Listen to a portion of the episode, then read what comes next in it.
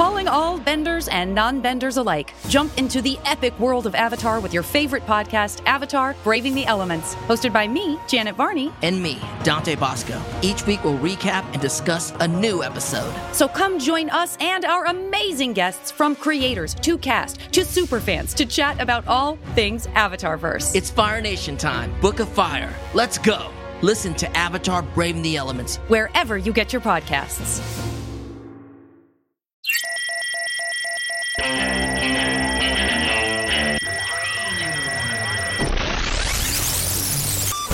What is up, everybody? Welcome to the Stack. I'm Alex. I'm Justin. What is up? I'm Pete. And on the Stack, we talk about a ton of books that have come out this week. Let's kick it off talking about a big one, finishing up its run, killing it, if you will. The Literally. Punisher, number 12 from Marvel, written by Jason Aaron, art, art Starting by here? We're Jesus starting Saiz. here? Yeah, man. Gotta get it out of the This way. is This is where a gimme we're for you, starting? Pete. This is for you, Pete. This is for Oh, you. Punisher number 12 from Marvel, written by Jason Aaron, art by Jesus Saiz and Paul Azaceta. This is finishing up Jason Aaron's run on The Punisher. And in case you haven't been reading it, Maria, his wife, is back to life.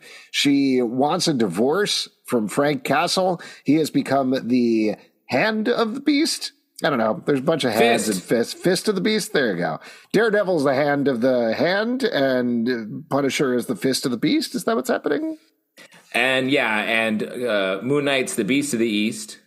and Wolverine's the the finger of the foot. Uh, anyway, there's a lot of stuff going on here, but this is wrapping up the run. He has seemingly turned evil, or at least has gone potentially too far on his war on crime at the behest of the Hand. Potentially. Potentially. Well, I, Yeah, I'm curious to potentially. hear. No, I'm he's curious to hear right. Pete's perspective. It's- there you go. yeah. I'm- Thank you. I'm- I know there's going to be a debate going on here. Headline from Zalben Daily Has the Punisher gone too far? Too far?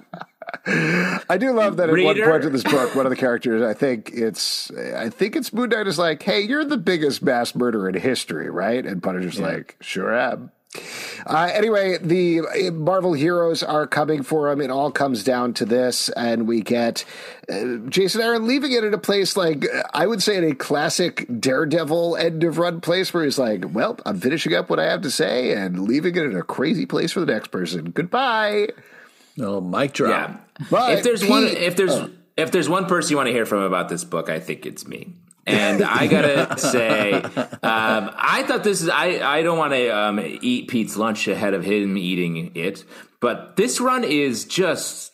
It's epic. It- Yeah, it's hang on. It's, it's I- perfect. before it's you a step perfect on all my shit, I just want to say, like, I was really impressed with this. Uh, Jason Aaron gives you a kind of like little letter at the end there, kind of giving you his his kind of thoughts about the character and summing things up.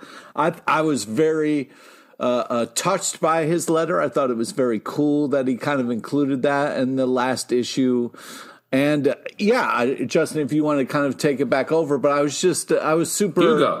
I was super impressed by what we got in this comic. We got Jason Aaron being like, what if Punisher kind of and his wife kind of had a moment or one last kind of uh, uh, moment. So I think that this played out uh, very realistic. You know, if you have somebody who's dealing with PTSD and is kind of gone off the deep end, I think that you would want to get a divorce from them and, uh, you know, take the money and run. So, uh, yeah, I mean, I was a little. This- It's Just always, interesting. It's always interesting what you focus on, Pete.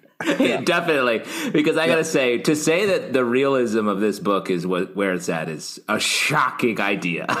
to be like this, that's real. Yeah, that's very real. fun. But I think what Pete is actually trying to say, to translate for you, Pete, for a second, is this book is actually dealing with some very grounded emotions and some very Right. realistic, palpable emotions between the characters of Maria and Frank in particular, in the middle of all this insanity and magic bullets that send you to Weird World and all of these other things going on, where it does come down to the idea of like, everything we've always talked about with the Punisher on the show is what Jason Aaron is dealing with here. That yes, he's gone too far. Why has he gone too far? Let's go into it. Is it actually how can you justify murdering thousands of people at this point because your family was killed in a park one time?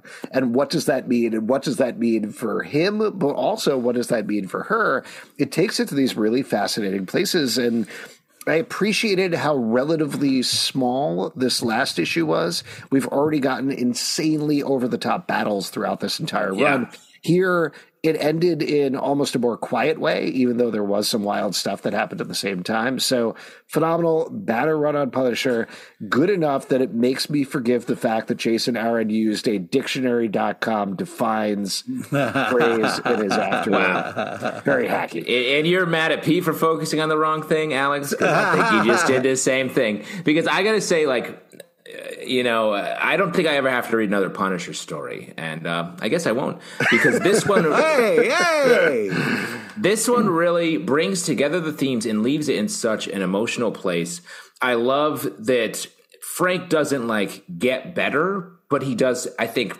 Which something he never does take ownership a little bit of, of his mm-hmm. Mm-hmm. legacy, Choices, his yeah. darkness by banishing himself to Weird World, where he can start over and maybe be more of this uh, less of an avenging figure where he has to just murder and more of a savior figure where he can actually help people, which I think is a much better place for him.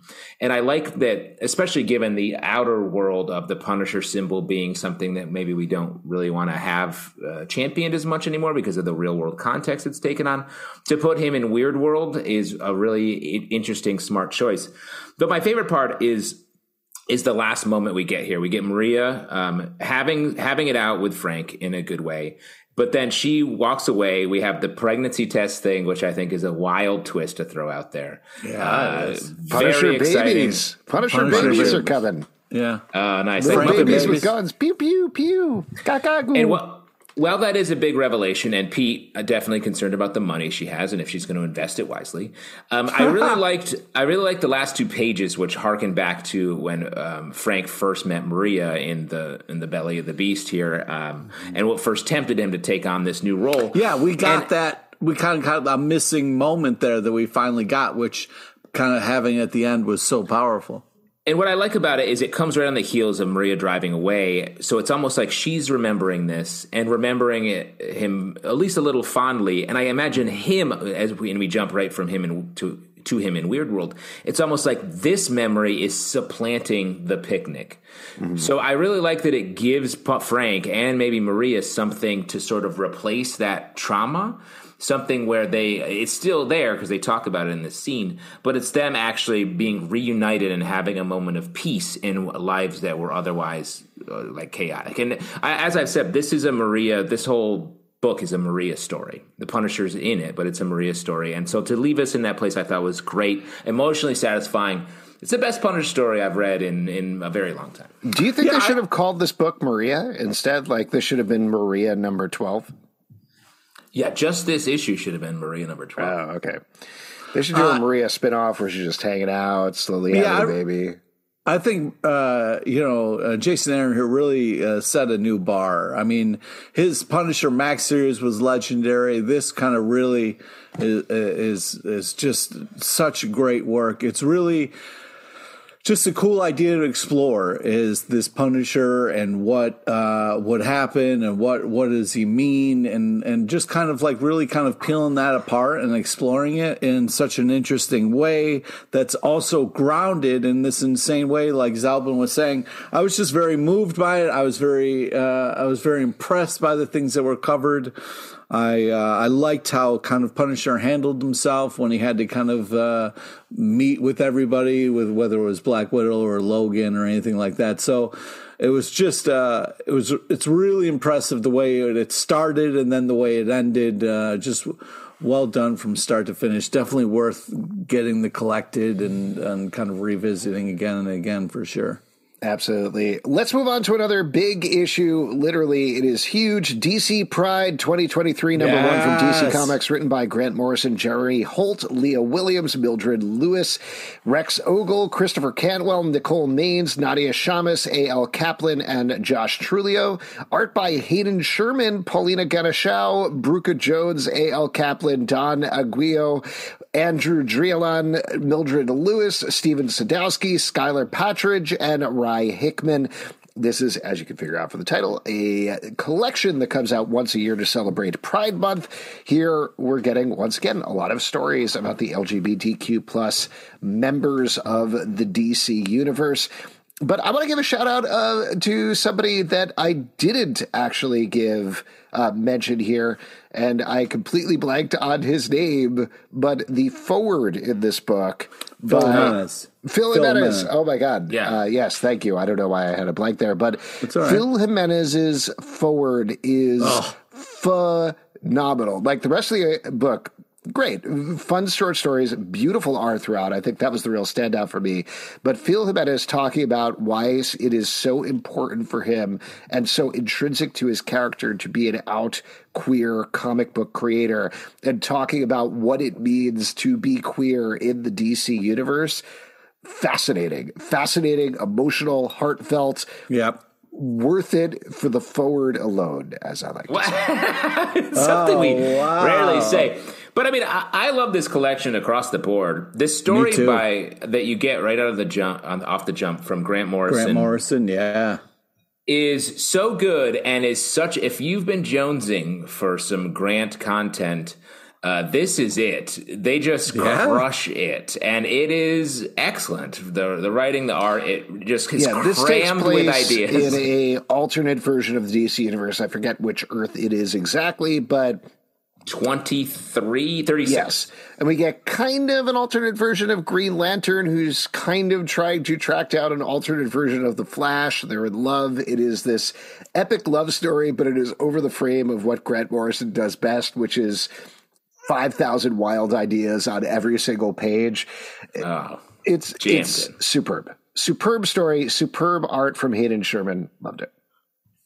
Yeah, I was just super impressed with this collection of stories. Sometimes you get some hit or misses, but this was just all bangers. It really was impressive to see what they were doing with this uh, Pride issue, and it was so cool. I mean, great use of Midnighter and Apollo. I really love the Batwoman story. Uh, just some really fun, like beefcake dude, like pinup stuff. Just fun, fun, uh, amazing art just uh, some really cool ideas and and also I like the change of the logo for this. It was uh, just really well done. This is a, a, total package here and definitely worth picking up. It's it's going to be more money. There's a lot of stuff you get, but definitely feels worth it. I, I want to shout out the subspace transmission story uh, yes, by A.L. Kaplan, uh, written and drawn by A.L. Kaplan, like featuring Circuit Breaker, a character I think we mm-hmm. saw in the Lazarus um, crossover. Beautiful art, interesting story. Love the character. Definitely down to see more of that. Um, the uh, we had a good Robin story here. I really liked um, the the preview at the end of this. Oh, for Nicole Maines' Dreamer graphic novel. Yeah, Real man, good. that was really good. Very the, into that one thing that I'll throw out about this book, if you're interested at all, it struck me. This isn't true of every story across the board, but it's a really good romance comic. Like if you're into yeah, definitely. looking for some fun yeah. romance short stories, there's one with Harley and Ivy where they're oh, hanging yeah. out with Crush. Crush. Is that yeah, Crush, daughter? Yeah. Which I kept expecting it to go absolutely insane and actiony, and it really wasn't. It was just like a cute romance story with Harley and Ivy, where they're kind of uh, shepherding Crush as a baby gay and allowing Crush to be more comfortable with their identity. Um, fun stuff across the board. Really good collection. Definitely check this one out. And shouts to the uh, the tribute to Rachel Pollack mm. um, oh, as well, yeah, and the back matter, phenomenal. which was just really great, really interesting. So a lot of stuff I don't, I didn't really, haven't really read some of that early Doom Patrol stuff. So that's really cool. I really think these collections, these DC Pride collections in particular, get better every single year. So I'm very excited that they keep doing them. Let's move on. Talk about Catfight, number one from IDW, written by Catfight, written by Andrew Wheeler, art by Elias Chrysaeus. I'm sorry, I just mangled his name. I apologize. But the idea of this book is a bunch of cat burglars being brought together for a heist, or are they? And are there twists? Of course there are. This is from the same writer as Sins of the Black Flamingo, which we really dug quite a bit, though it is a different Yes. artist on here. Um, super fun. I had a good time with this book. It delivers exactly what you want it to be for a book that bags together a bunch of wild cat burglars. Yeah, I mean that's uh you you get it all in the kind of title there, and it really delivers. So it's uh it's just a great kind of expectation and then delivery. Uh, I love the art style. It's kind of kind of a, a fun uh, younger look to it, which I think really works here, and some interesting characters. And uh, I'm excited. They do a good job of getting you excited for this world, this setup, all these cat burglars, and how it's going to kind of unfold. So well done. Yeah, I mean, I agree. It felt a little flip to me at first, but by the time it uh, it lands the premise at the end of the book, I was like, "Oh, this is dope." I'm excited to read more. Let's move on to another comic that I'm sure all three of us agree is totally dope. The Amazing Spider-Man number Oh, 26 we from Marvel, written by Zeb Wells, art by John Here Romita Jr. So let's talk about this. We're going to get into spoilers here, but of course Marvel spoiled this almost a month ago at this point. In this issue, we finally get the big events that they've been teasing for a very long time. We get a bunch of revelations here about everybody's favorite character, Paul, as well as everybody's second favorite character, Mary Jane. And oh, also Miss Marvel dies at the end. So a lot of stuff is going on here in this book. Um, this sucks. What do you guys think? Wow, Alex. Yeah, yeah. I'm sorry. What's I here's the Come thing. on. Here's the thing. Yeah. No, don't cheer that. I feel bad about that. Everybody puts work into everything that they do, so. I It's a good always feel Yes. bad about. Thank you, thank you, uh, thank you. Dissing any sort of book, but Zeb Wells, great writer. John Great Romita Jr., great artist. So there's a good team artist. working on this. But all of the moves that are happening here are so wrong-headed to me we've been having a little bit of discussion back and forth about the uh, hit character of 2023, Paul, on our Slack, uh, Patreon Slack. Uh, and one thing that's been brought up is the idea that a lot of people online are mad. And maybe some people online in the Zoom as well are mad because Paul is dating Mary Jane. I gotta say, that's not my problem with Paul. My problem with Paul is he's a nothing character who I don't really care about at all, other than the fact that right. He's dating Mary Jane. I don't know anything about him. And in this issue, mm-hmm. again, mm-hmm. spoiler, we find out he is the son of the main villain, who is this guy who is an avatar for another guy who mm-hmm. I also don't care about. So uh, getting these connections to another character for me as a reader doesn't necessarily add anything to Paul or my caring about him. I do think you get some good emotion from Mary Jane here when she finds out what happens to her adoptive kids from this other world that she was trapped in. That's a hard moment to read. And I think Yeah. emotionally, that's well done in terms of how it's executed because it's really rough and you really feel that. I think even the way that they lead up to the twist of how Miss Marvel dies is well done for the comic, but it's Yeah. unnecessary to kill a young Muslim American female character who is just rising to prominence in service of the story of a white male Wow. who she has barely been in. I, I think that's a fair complaint, but I, it, that's it's not. uh, This is a build up to an event about Miss Marvel going into the Marvels movie. Like, Yeah, I know. For you to going say to get her light powers from the MCU or whatever, and it's fine. But I'm I saying. don't. So, like, and no, no. Like from from a comic book history perspective, I understand where they're going. From a Yeah. world perspective, it's a really bad look for Marvel. Fair, but I, I just think that's not that wasn't the it wasn't like let's choose this character to kill them randomly. It's an editorial choice lining up with a larger MCU decision. So like. I, like I get it from an optics point of view, but I don't think there's any nefarious underpinnings to this move. No, and like I, I, I, understand. No, no, I don't think they're like kill the Muslim character because they're going to bring her back in six months before the Marvels comes out. I get all of that, but I do think, like you're saying, from an optics perspective, don't do that. Like, figure out another way to do it. Have her. you're dealing with this otherworldly being who, like Reed Richards, is like, let me take my fingers and we're going to put a glyph on this dragon that comes out of Central Park and change it into something else. If you really want to give Miss Marvel other uh, powers, put a put a fucking glyph on her and change her into that instead of slicing her through the midsection with a sword and letting her die. Well, I, I agree there. Like it, to send her to this dimension or another place where mm-hmm. her powers are altered, I feel like that would have made sense. And like, I, I, understand the complaints you have. I guess I like this more than you guys because I, I like the place it's put. You Peter. like this? I, I like I said I like it more than you guys. You're having a good time with this comic. You're reading this, going, "This is fun."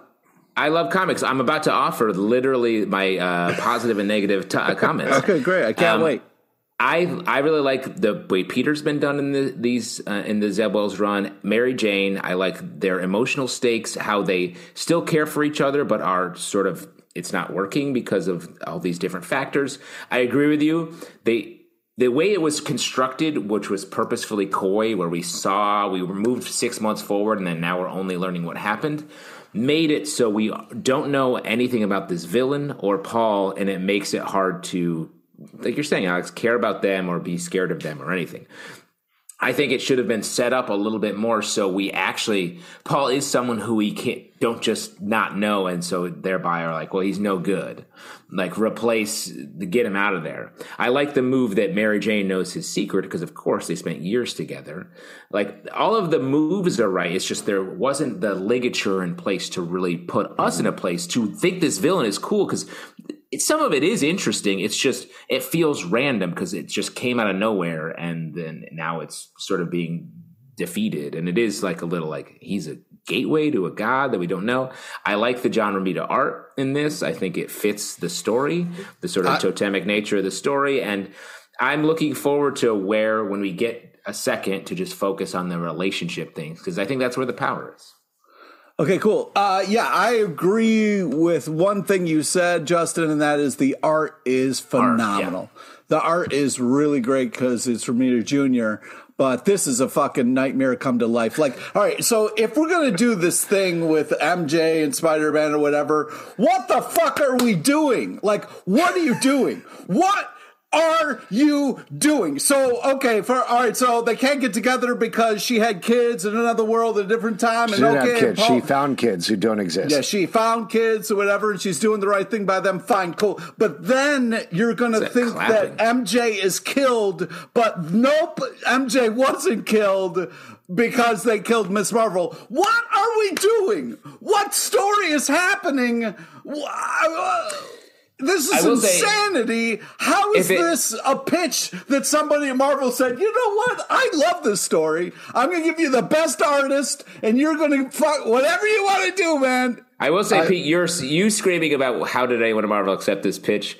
You've been doing that f- about Spider-Man specifically for over a decade, so it's uh, it's hard to say that they accept a lot of pitches. And I will say, if we if it hadn't been spoiled, I thought this was a well done twist. I go fuck yourself. That is not true. This is not here, a well done twist. Here, I'm going to throw it out. I, I, think you actually said it very well, and then we can move on and talk about something else because the whole internet is arguing about this thing. I'm sure at this point, but the I think you're right about like the ligature not being there because Miss Marvel first meets Mary Jane uh, towards the middle point of this issue, and yeah. not that to be a hero, you need to know the person. That's not the point. You save people no matter what. And I get that yep. because that's superhero literature. That's how it work. But if Miss Marvel was not introduced in issue seven here, but if she was introduced as a main member of the cast throughout and developed yeah. a relationship with Mary Jane, this moment would have been much more impactful and felt. A lot more. You guys are working really hard to try to make this comic good. No, no this I'm is... saying I don't think this is good, and I don't think these moves are good, and I'm suggesting ways that I think it could have potentially been better. Eh, and I know and that's not a good form of criticism to suggest blessing up the writing, but we're not good critics, and I don't care. Well, but I, wow. I, it does feel random that this is actually the the death of Miss Marvel in this uh, a, a, book where she's not really a part of the cast. Mm-hmm. To your point, and came out of nowhere, ran in, was killed, and then now the the event moves into another book. Yeah, so it's, it's dumb. Like, I I'm just it's very off-putting is the whole thing, and then to flip to the next page and be like, a fallen friend, the death of Miss Marvel. We pay tribute to her. Followed by this wasn't in the book, but they announced I think today as we're taping or um, a day ago or something like that that they're doing a book. They're like, remember how Captain Marvel used to be Miss Marvel? Here's a book with a similar cover. And I'm like, what are what are we doing here? What what exactly is the agenda in terms of what we're pushing here? Like if we're trying to set up stuff for the Marvels, give me a book where Monica Rambeau, Photon, who has a book right now, Captain Marvel, who has a book, Captain Marvel, and Miss Marvel, who somehow does not have a book, but like throw them in a book together. Do a book called The Marvels and give me that so that you have a Well- trade on the stands for when the Marvels come out. Why are we screwing around with this other stuff? Well, I bet they will do that. Probably. Let's hope so. Not yet. They- It just won't happen for a little bit Becca because we're going to go her through. first. I don't know. I, I assume the thought process was like, Amazing Spider Man is our premier title. Let's kill Miss Marvel off of there. And they just ah. made the wrong decision. That's all. Power Girl Special number one from DC Comics, written by Leah Williams and Joanne Starer, art by Marguerite Sauvage and Natacha Bustos. In case you haven't been keeping up with Power Girl in the backup stories in Action Comics, I want to say Power Girl now has psychic Yeah. abilities where she can go into people's minds. We got a little bit of a setup in the last backup story, but Johnny Sorrow, one of her big enemies from the JSA days, has taken over the world and she's fighting against him in the psychic landscape. I really like this book, but I in particular really like this book for the Marguerite Sauvage art, which is absolutely stunning. And it's Leah Williams just writing for, hey, Marguerite Sauvage, create as many wild dream landscapes as you possibly can. Hell yes, dude. I totally agree. This is. Th- I had a blast with this. This isn't one of my favorite characters, but the art was so super tight bananas. Love the colors, the brightness. It, it really pops. It's got a great vibe, vibe to it. I thought this was a solid first issue. Really cool use of Johnny Sorrow. And last issue. Oh, oh well. Uh, I, I that's too bad because I feel like they, this was a great package. I love the use of uh, uh, Superman. I thought this was fun. I feel like this one ends with a not the end or just the beginning. So it's not like this is the end. I think it's just the This beginning. the. Only the beginning is what we get here. Hmm. And I, I agree with you. I I really like this for Power Girl. First off, I love the addition of the jacket. Reminds me of when they added the jacket to Black Knight over on the Avengers, like 20, and Sersi, 25 don't years forget, Sersi also got Sersi, that's who I'm thinking of. Sersi is, Yeah. is she was wearing the Avengers jacket. I love it. It's very cool. I really love sort of the power set. I love you really you rarely get to see a superhero really explore a new power for a while. Often it's like we had they're like, how do I how am I doing this? And like when White Queen turned could turn into a diamond, she was like, this is strange. I'm good at it now, and I will be going forward. And I feel like Power Girl is really like trying to figure it out. Uh, her friend Omen, I believe, is is along for the ride in a cool way. I also love the struggle with her connection to the super family and trying to be like, "Ah, I'm part of them, but they don't really like me. And they're like, we do like you. And she's like, ah, I'm not convinced yet. It's just really nice. It shows a, it's a more realistic understanding of how sort of family dynamics like that work. So I'm really on board with this. It's only the beginning. Yeah, it does. I will say it feels a little similar to me with the whole Superman family comment um, to the Connor Kent book, which is like Superman Man of Tomorrow. I'm forgetting what the exact title is, where he also was like, oh man, what is my place in the Superman family? There's a lot of Supermans in Metropolis right now. So I did feel that a little bit, but I think the execution is still good, so it ultimately doesn't matter. Interesting, because I feel like with with Connor, he's like, I'm the, his I'm Superman's son. Who are these other kids now that he has? He feel he, he's feeling replaced, Oh, no, no, especially Jon Kent is feeling replaced. Jon Kent, Connor that's- that's Kent what I mean. is the clone. All right, I mean, I'm talking about Jon Kent feeling replaced. I thought that's what you, you were talking No, about. I was talking Superboy. about Connor Kent. Here's the problem: Oh. too many Supermans. We need a new de- Yeah. death of Superman. Kill them all. No, wipe them all stop out. killing. Oh, Lex wow. Luthor was right. See, because I, I, Superboy, I feel like is like I'm not part of that. I'm going to go do my own thing. While Jon, I think, is struggling with the other kids who are now going to grow up when he didn't get the chance to do that. Here's the thing: was I think, and I believe this very strongly, they should kill Jon Kent, but they oh, should boy. do it over in like the Flash or something like that, like some unrelated title. no, they should do it in Spider-Man too. Oh, that would be that would be wild. That's every issue they kill a new character in Spider Man. Great. Starstorm number one from Image Comics by Drew Craig. This is about a dude who goes to high school and he's got superpowers. Yeah, there's uh, Kirby High, and uh, Mm-hmm. it's not Grant Morrison; it's Grant Garrison. You Did Mm-hmm. you see what they did there? So it's not quite. You know what I mean? Uh, I'll tell you what, I, I wanted to like this book, and I think there's a lot of earnestness here. I don't think it quite worked to me for me because a lot of the dialogue was uh, a little stilted. I felt like. It, it feels I- very I much fun. like uh, someone's first swing at a comic, and like Uh-huh. it reminds me of like honestly, like creating comics when I was young, and like being like, oh, I can, you know, you take little pieces from other things that you've read. It feels a little bit like it's it's collecting ideas, a little derivative. Uh, so like, yeah, I, I don't think this is something I'm like this was cool, but like the art was very specific. It feels like such Yeah, a I- unique take, but it, again, it's not something I'm like I love this art. It feels like someone figuring out how to draw comics. in real yeah, I mean, it's the sort of it's. I'm surprised. This is going to be very rude to say it. I'm sorry, but it's. I was surprised it was published by Image Comics. If it's something Okay, that right, somebody well- sent us from like Cooler Head Comics, I'm looking at a cooler in my head. Well, so let- that's let's- where I came up with that. Well, you guys are being negative. Let me be positive here. I thought Please. this was a great first issue. I, th- I really thought the art style was very young and very uh, uh, kind of different. So Fresh. it had a kind of a fresh take on it. I like the fact that it it uh, felt uh, kind of. Uh, new and uh, struggling a little bit. I trying to figure itself Struggling. out, just like the character. Uh, I yeah, I thought it had this kind of young, not sure what it is vibe vibe that fit the whole comic. So I don't know. I thought for a first issue they did a great job of setting up the world, setting up the premise, giving you kind of a tease of the cool.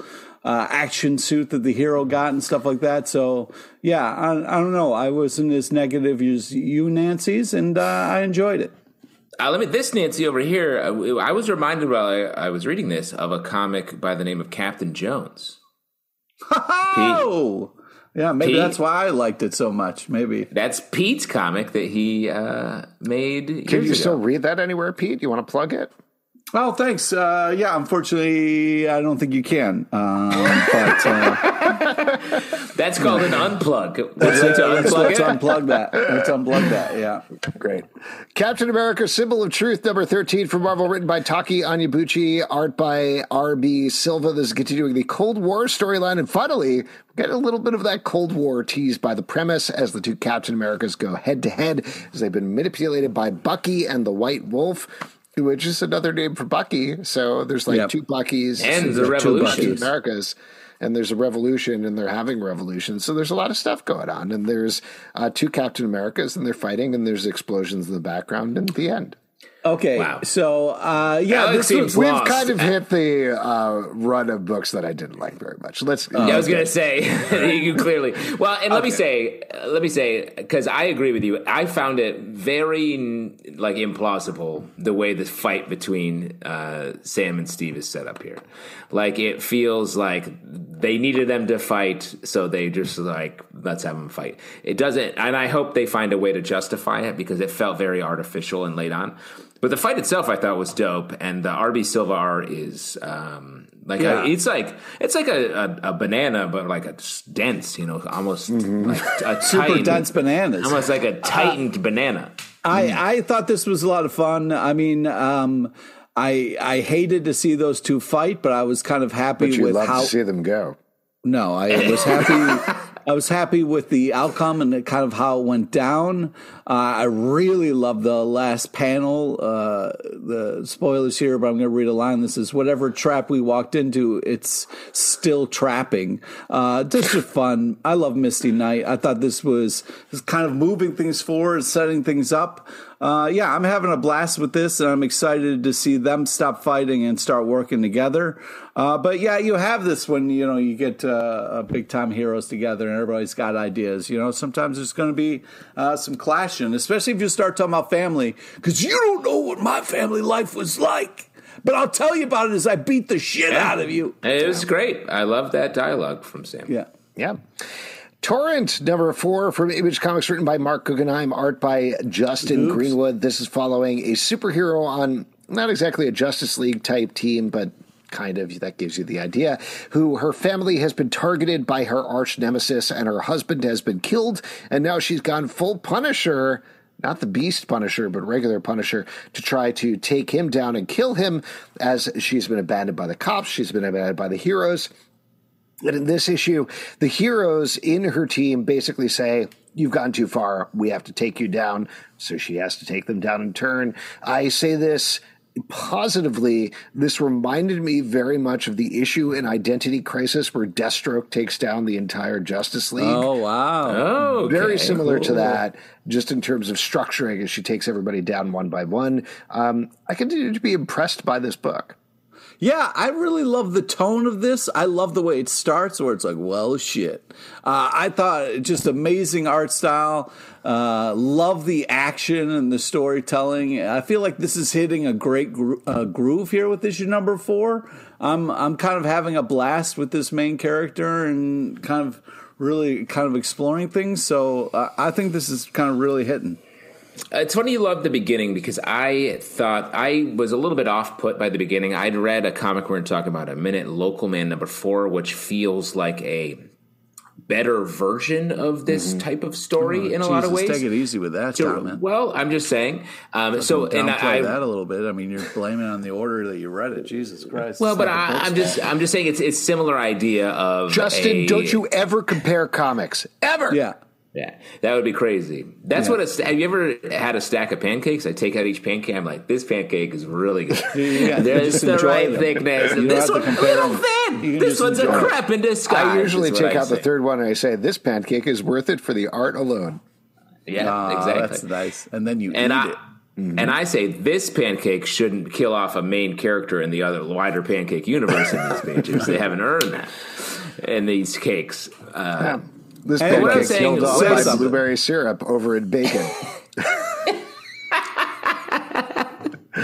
Oh man, breakfast stack. Let's go. Let's do it. Next up, glass of milk. I don't like it. what would happen? Doesn't How many, here. how many podcast listeners would we lose if we started reviewing 30 pancakes in a row?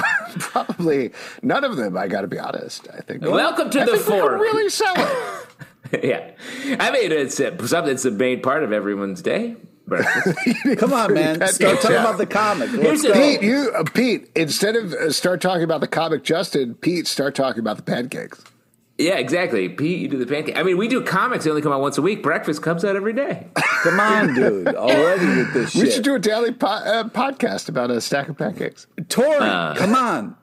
Why are you, And you can't What are you torrent talking about? pancakes; they're not digital. Yeah. Oh man, don't worry. I'm down. It's Mother's Day. I downloaded Breakfast in Bed for you, babe. What? Does it work? That's the only thing that people get right. All these pancakes is just pornography. Uh, whoops. So what I was saying about Pete is so um, small in the camera right now. I wish everybody could see it. It's like he gets smaller. If we if we drift away from comics, Pete gets tinier on the podcast. Eventually, he's going to be like, "Guy, guys, hey guys, what are we going to Come talk on. about?" Talk about the fucking comics, you asshole. talking about pancakes. Um, so what, what I was saying is, I actually thought this issue, Torrent number four, ended in a really interesting place. I like the idea that uh, she loses her powers. Uh, so Yeah. like spoiler of this uh, character has that ability, takes away her ex's powers right in front of her, who seems sort of nice, but also he's trying to get her. Uh, I really like the art in this book uh, as well. Great. That was worth the wait. Jesus Christ. All right, should we move on to the next thing? Let's talk about buttermilk silver dollars. Now, I don't like buttermilk, but silver dollars are fun because they're smaller. What do you guys think? Pete? you want less pancakes? Pete? Get out of here. Pete? What what's next? Star Trek annual local what the fuck comic is next? Look, Pete doesn't really have the list in front of him, so he doesn't. He can't even fix it. He's The- lost, What's and he next can't is even fix buttermilk silver dollars. So take it away, Pete. Pete. I just feel Deep like Cuts they, number two, Image Comics. No, no, no, No, All right. I feel You like- know I feel like annoy they- me if you start going out of order. exactly. I feel like they retcon flapjacks in a way that doesn't make a lot of sense. You know they retcon wheat cakes. Where are those? I'd love to see those come back in some form. Here's the thing: I was uh, talking to somebody at PancakeCon recently, and they were like, "There are no bad pancakes. Okay. It's just how you execute." Deep them." Cuts by Image Comics, written No, by no. Kyle Avengers and Joe Clark. That's like the last book we're talking about. Well, then Avengers fucking Beyond. go, Hey, motherfucker! hey, yo, stop! Where are you going? We're here all night. Avengers The fact Beyond number three from Marvel, written by Derek Landy, art by Greg Land. In this issue, the Avengers uh, are going up against the Black Order. They are trying to fight against this enormous armored evil being who's trying to take over the universe and specifically kill the Beyonder. Spoiler here, but it turns out the Beyonder has been tricking them the entire time. So there's a big twist at the end of the book. Classic Beyonder. What'd you guys think about this? Uh, I I like this. The I love the Black Order, and maybe I'm suckers because I feel like they're almost becoming the Royal Flush Gang of the Marvel universe, where so many comics are like, well, we got to take down Corvus Glaive. Uh, but shouts to the, these names: Black Swan, Ebony Maw, Proxima Midnight, and Corvus Glaive. Ah. Great! How do you get that many great names on a team? That's Jonathan so I- Hickman. That's Jonathan I. Hickman, man. Corvus Glaive. It sounds like nonsense, but it's great. Mm-hmm. Here's the problem: is nobody knows what to do with them other than Jonathan Hickman. That's it. Like So they like had the Royal one Flush use. Yeah, one hundred percent. But they had like one use, which is we're we're the beginning part. We're the lieutenants of Thanos. Thanos is coming. It's all going down. It's gonna be horrible. And they were badass in their first appearance, and absolutely right, Justin. Every single appearance since they've been like, we're disposable. Yeah. oh, Black Dwarf. I forgot about him. I'm I'm enjoying the twists and turns in this. I think it's got uh, great art, great fight scenes, fun action. Uh, yeah, uh, love it. Yeah, the Greg Land art, uh, it makes for some good fight sequences, and the Landy Land combination is fun. Uh, and let me say, the preview for the next issue, I'm hyped for. The I will say on the negative bent, this was my least favorite issue of uh, the All Out Avengers and Avengers Beyond. I think this felt a little Fair. perfunctory in terms of the concept, but at the same time, I'm still really enjoying this book. Love the twist at the end. I want to throw something out at you guys. The big villain who is trying to kill the Beyonder here is completely armored and masked. He's got to be somebody, right? Doctor Doom, You think it's Doctor Doom? Armored mask. Right Could be. the. Pete, do you have a theory? Who is Armor Man? No? Just No, nothing? nothing. Okay, great. No theory. Great. Your only Um, let requirement me- on a podcast is to talk, so please don't do that. Let me just say, this reminds me of some of the later runs of uh, Avengers, Ult- the Ultimates, the uh, Mm-hmm. the Ultimate Universe Avengers book, because it, it just is a lot of characters fighting, and then uh, like another character's hovering over the planet, being like, "I'm also here." Yeah. Uh, this is very fun. Star Trek Annual number 2023. That's not right. Star Trek Annual 2023. Wow! no, they've been releasing one each year since Zero, so it's Jesus was like, hey, did you guys check out this Star Trek Annual? I don't know what it means, Yeah. but you'll know in you a won't while. get this yet, but man, yeah. You're gonna- Classic Jesus. Always be like, Classic oh, you guys are going to get this he's always playing the long game. Yeah. He said, "Beam me up, Holy Ghost." That was like one of his catchphrases. Anyways, Turn uh, turn water into synthehol. This, Star uh, Trek Annual 2023. I almost said it again. From IDW, written by Collin Kelly and Jackson Lanzing, art by Rachael Stott. This in this book we are following the. Uh, the ship. I'm forgetting the name of the ship that we've been following in the main Star Trek book. Yeah. Oh, I, I thought you meant Enterprise? you couldn't come up with the Enterprise. I was like, no, no, no, no. But, well, that's the weird thing. Is like it's another Yes. ship, but it's an The advanced Theseus. ship that they don't really. Yes. The Theseus that they don't really understand. It's uh, featuring an all-star cast of Star Trek folks, and Yeah. in this book, the holodeck basically becomes sentient and sends them on a mission through various enterprises and other ships, including Discovery and uh, several others. Basically, if you've seen a TV show, they send them there throughout time to find out what's going on. On, leading to a surprising revelation about the holodeck. I'll tell you what, the logic of this bothered me a little bit because it wasn't spo- focused on the Theseus or Okay. the Enterprise. It was just like Oh Star Trek shows. But I enjoyed this so much at the same time, I didn't care. Yeah, okay. I mean, first off, have you watched any Star Trek in your life?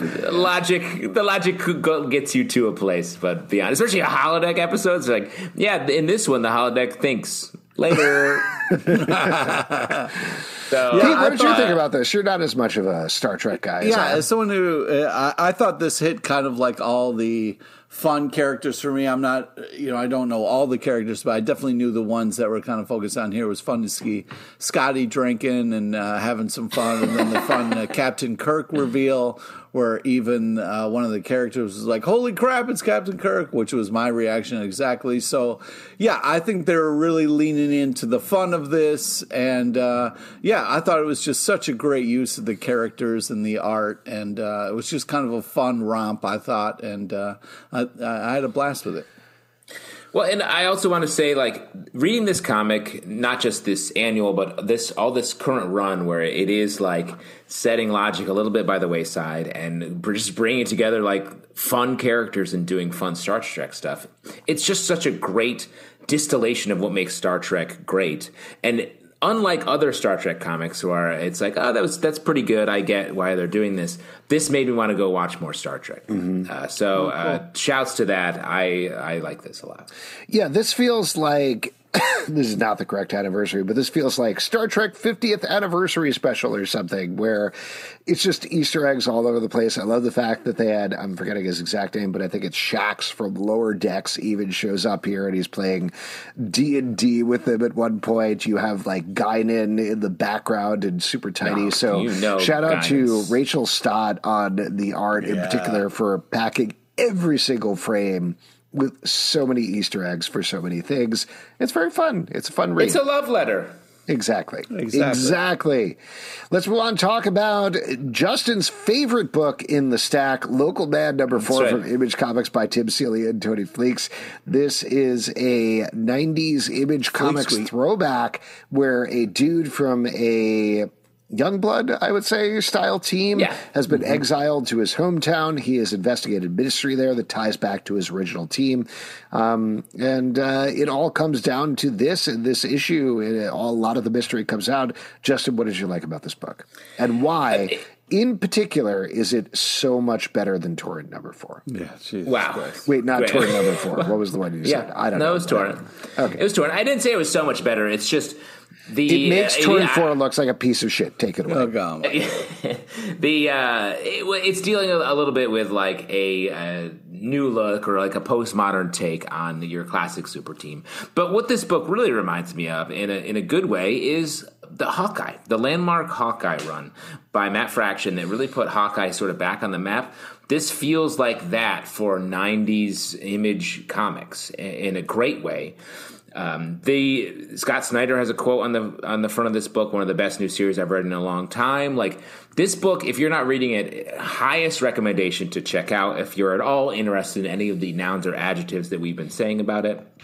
Uh, it's a great story.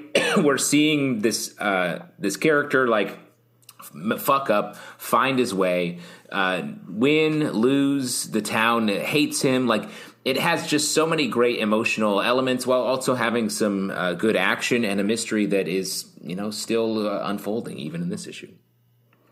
Yeah, I really uh, was impressed by this. Love the twists and turns. Uh, really like the main character. A really cool last panel. I feel like uh, this is obviously written by pros, and it, and it just felt Tim Seeley. really. Yeah, it felt uh, really fun, and uh, I'm hooked. And a shout out to the backup stories here. I think this one in Yeah. particular, or maybe all of them, are written and drawn by Tim Seeley in classic 90s, 2000s image comic style. They are pitch perfect, like just Yeah, 100% so nailing that tone, but also fleshing out the world of the book. Like they're not just goofs, which is really, really impressive. And this one specifically folds into the main story in a way that like you you have to read the backup Mm-hmm. to get it, and in a fun but very Tim Seeley uh, way does it close. I would say. Oh, Yeah. Doctor Strange number three by uh, from Marvel, written by Jed MacKay, art by Pasqual Ferry, and I'll also add it's by another team, but they don't give them the credits in the copy of the book that I read, so I don't know who wrote or did the art. But it is a Nico Minoru story. What did you think about this issue?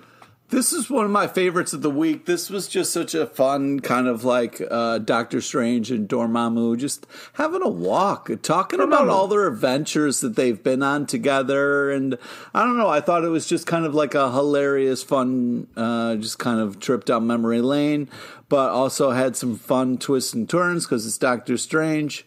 And uh, yeah, I just uh, I, I was just really impressed with the kind of art style and the kind of crossover of the backup and stuff. I thought it was really cool and unique. Uh, it's weird there aren't credits for the backstory even in the issue. I'm just It's very scanning through. Weird. It's very weird. They put it on the front, but they only put their last name. So, and I looked on Marvel.com, and they don't list it either, and I don't know why. It's a real wow. bummer because I like the story. Whoever wrote it, I think it was probably Oh, I, I got it. It's in the front. Um, yeah, Amy Chu and uh, Tokitokoro. Oh, thank you. Uh, All right. It's weird though that it's not in the actual uh, back area, but It uh. I, it, it's good. It's especially like as a two part thing. Like I feel like this is something we've been talking about a lot, or at least I have. Like I'm loving comics with backups. We talked about it with Action Comics, uh, like the way that we're fleshing out different areas and diff- using different characters. Like it's just, it, I love that experience because you're dipping your toe into so many different worlds.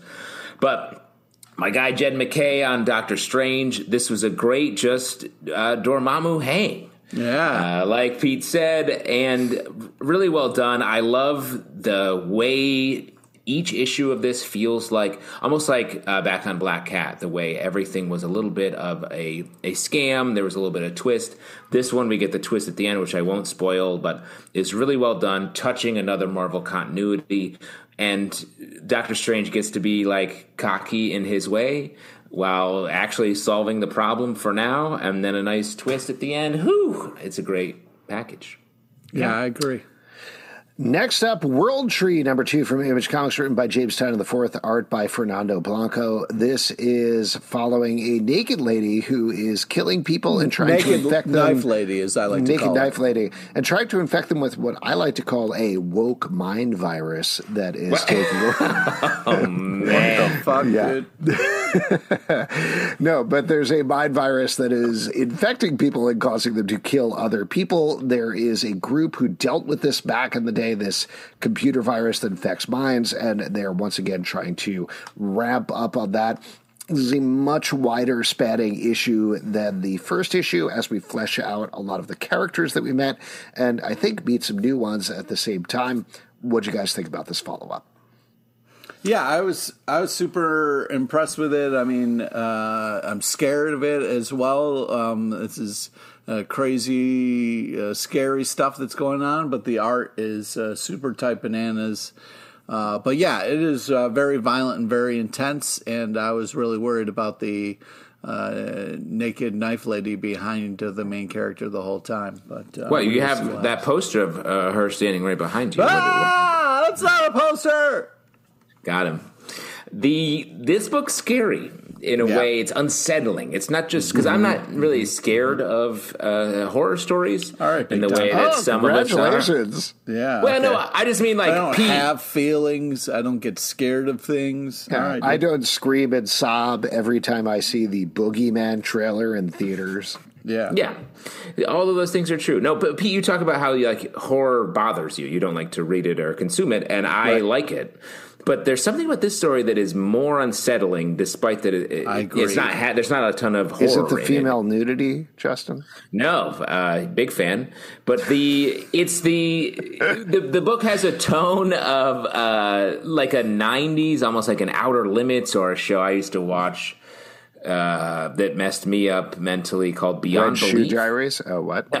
No. Oh my god. But I know I've read your um, in-depth reviews of each of those Red Shoe Diary episodes. Thank you. I really try to limit them to 5,000 words, but I never get there. Uh, nice. I know there's so much to say. Um, erotic cakes. The, Beyond Belief is the series I was talking about, but this, or like an X Files episode, uh, standalone episode. This has like a '90s sci-fi feel to it, which makes it even more unsettling. The way the virus infects people. James Tynion is so good at writing these stories that just get under your skin a little bit. Yeah. And then just blows it out. And this is just another version of that in a more scary tone. Speaking of spooky, scary stuff, Alien number two from Marvel, written by Declan Shalvey, art by Andrew Broccardo. This is following a remote science slash mining colony, I guess, who is, um, has a bunch of aliens under the ice, and oopsie doo, oopsie daisy.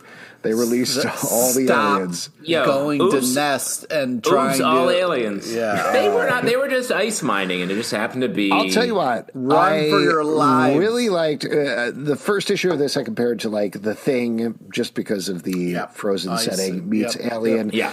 But this ramps up so exponentially by the end of the second issue in a Well, crazy way. By the end, by the beginning, I was going to say the same thing. I jumping was out like, the backpack. I was just like, oh my god. well, the first uh, issue was so like, ooh, slow, meeting the people, like doing the same things of like, don't trust these, um, this corporation showing up. And then in this issue, it's like, nope, it's 500 aliens are there. and the backpack one helps out our, our hero. Like, it just escalates so much that I'm like, this feels like the end of the fifth issue, as if Yeah. instead of like the end of the well, but that's second. good. I wanted the to be slow burn.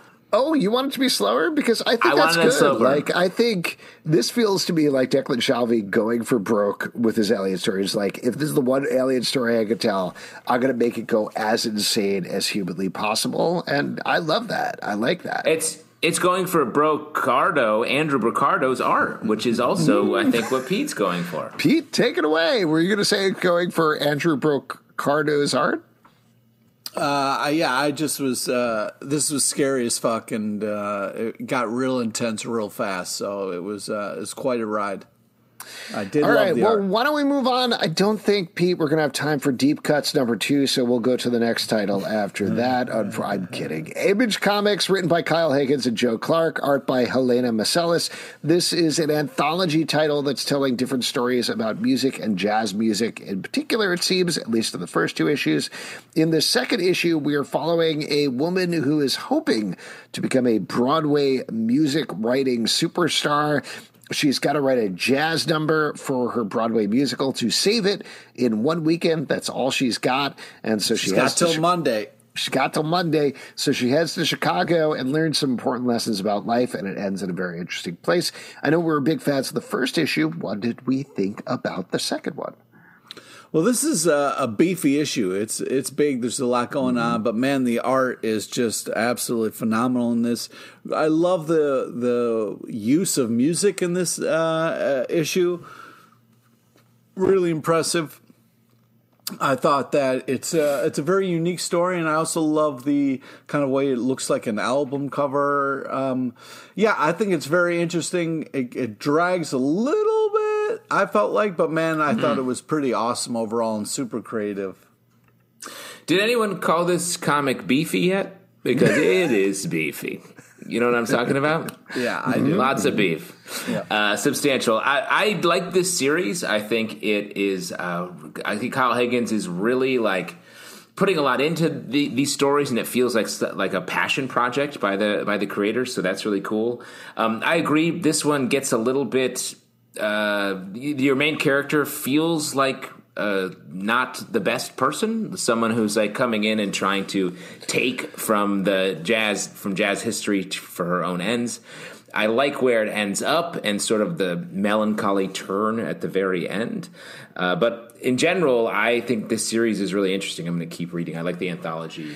Uh, The art is really gorgeous as well. I think the characterizations that Helena Masellis draws are really beautiful throughout. I like the jazz era stuff that we get to see throughout here.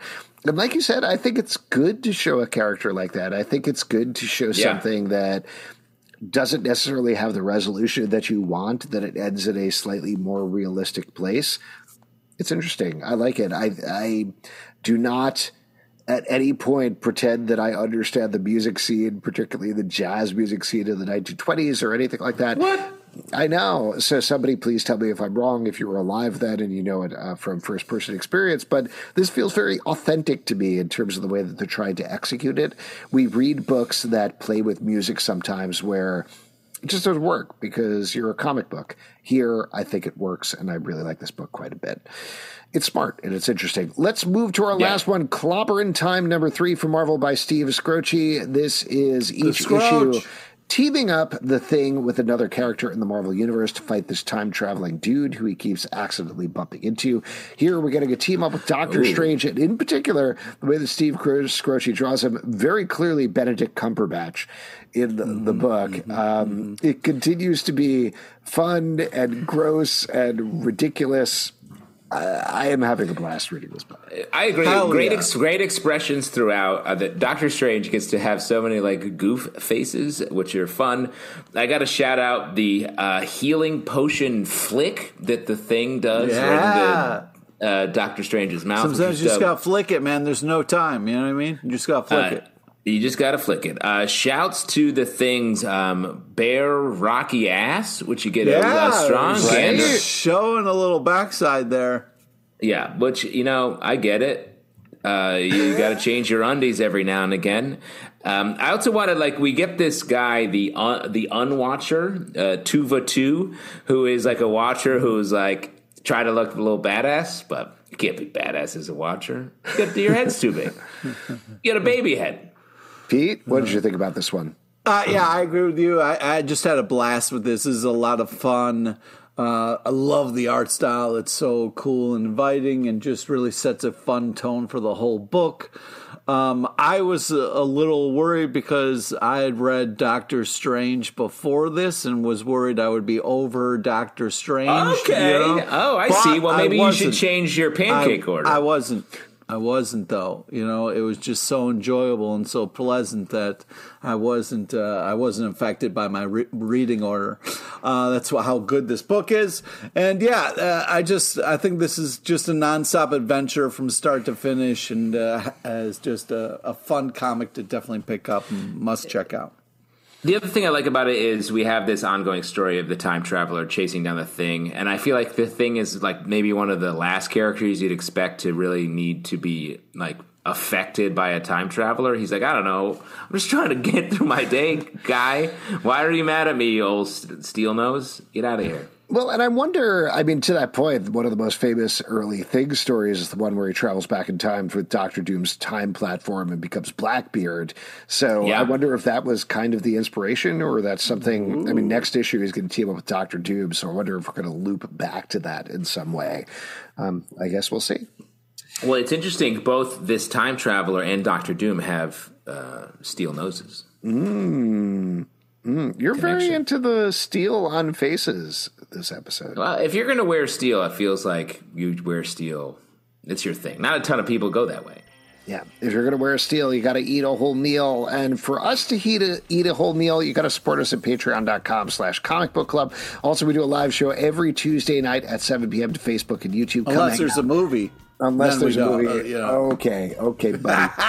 Uh, it still happens. Come you know. on out. We would love to talk to you about comics, Just the music iTunes, cues aren't Android, always Spotify, Stitcher, or the app of your choice to subscribe and listen to the show. At Comic Book Live on Twitter, Comic Book Club Live on TikTok and Instagram, comicbookclublive.com for this podcast and many more. Until next time, we'll see you at the comic book shop.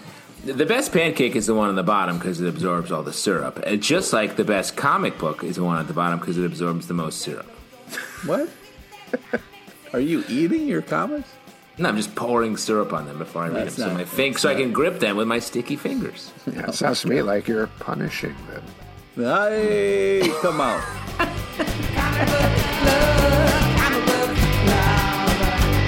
They sit on crappy couches and they let their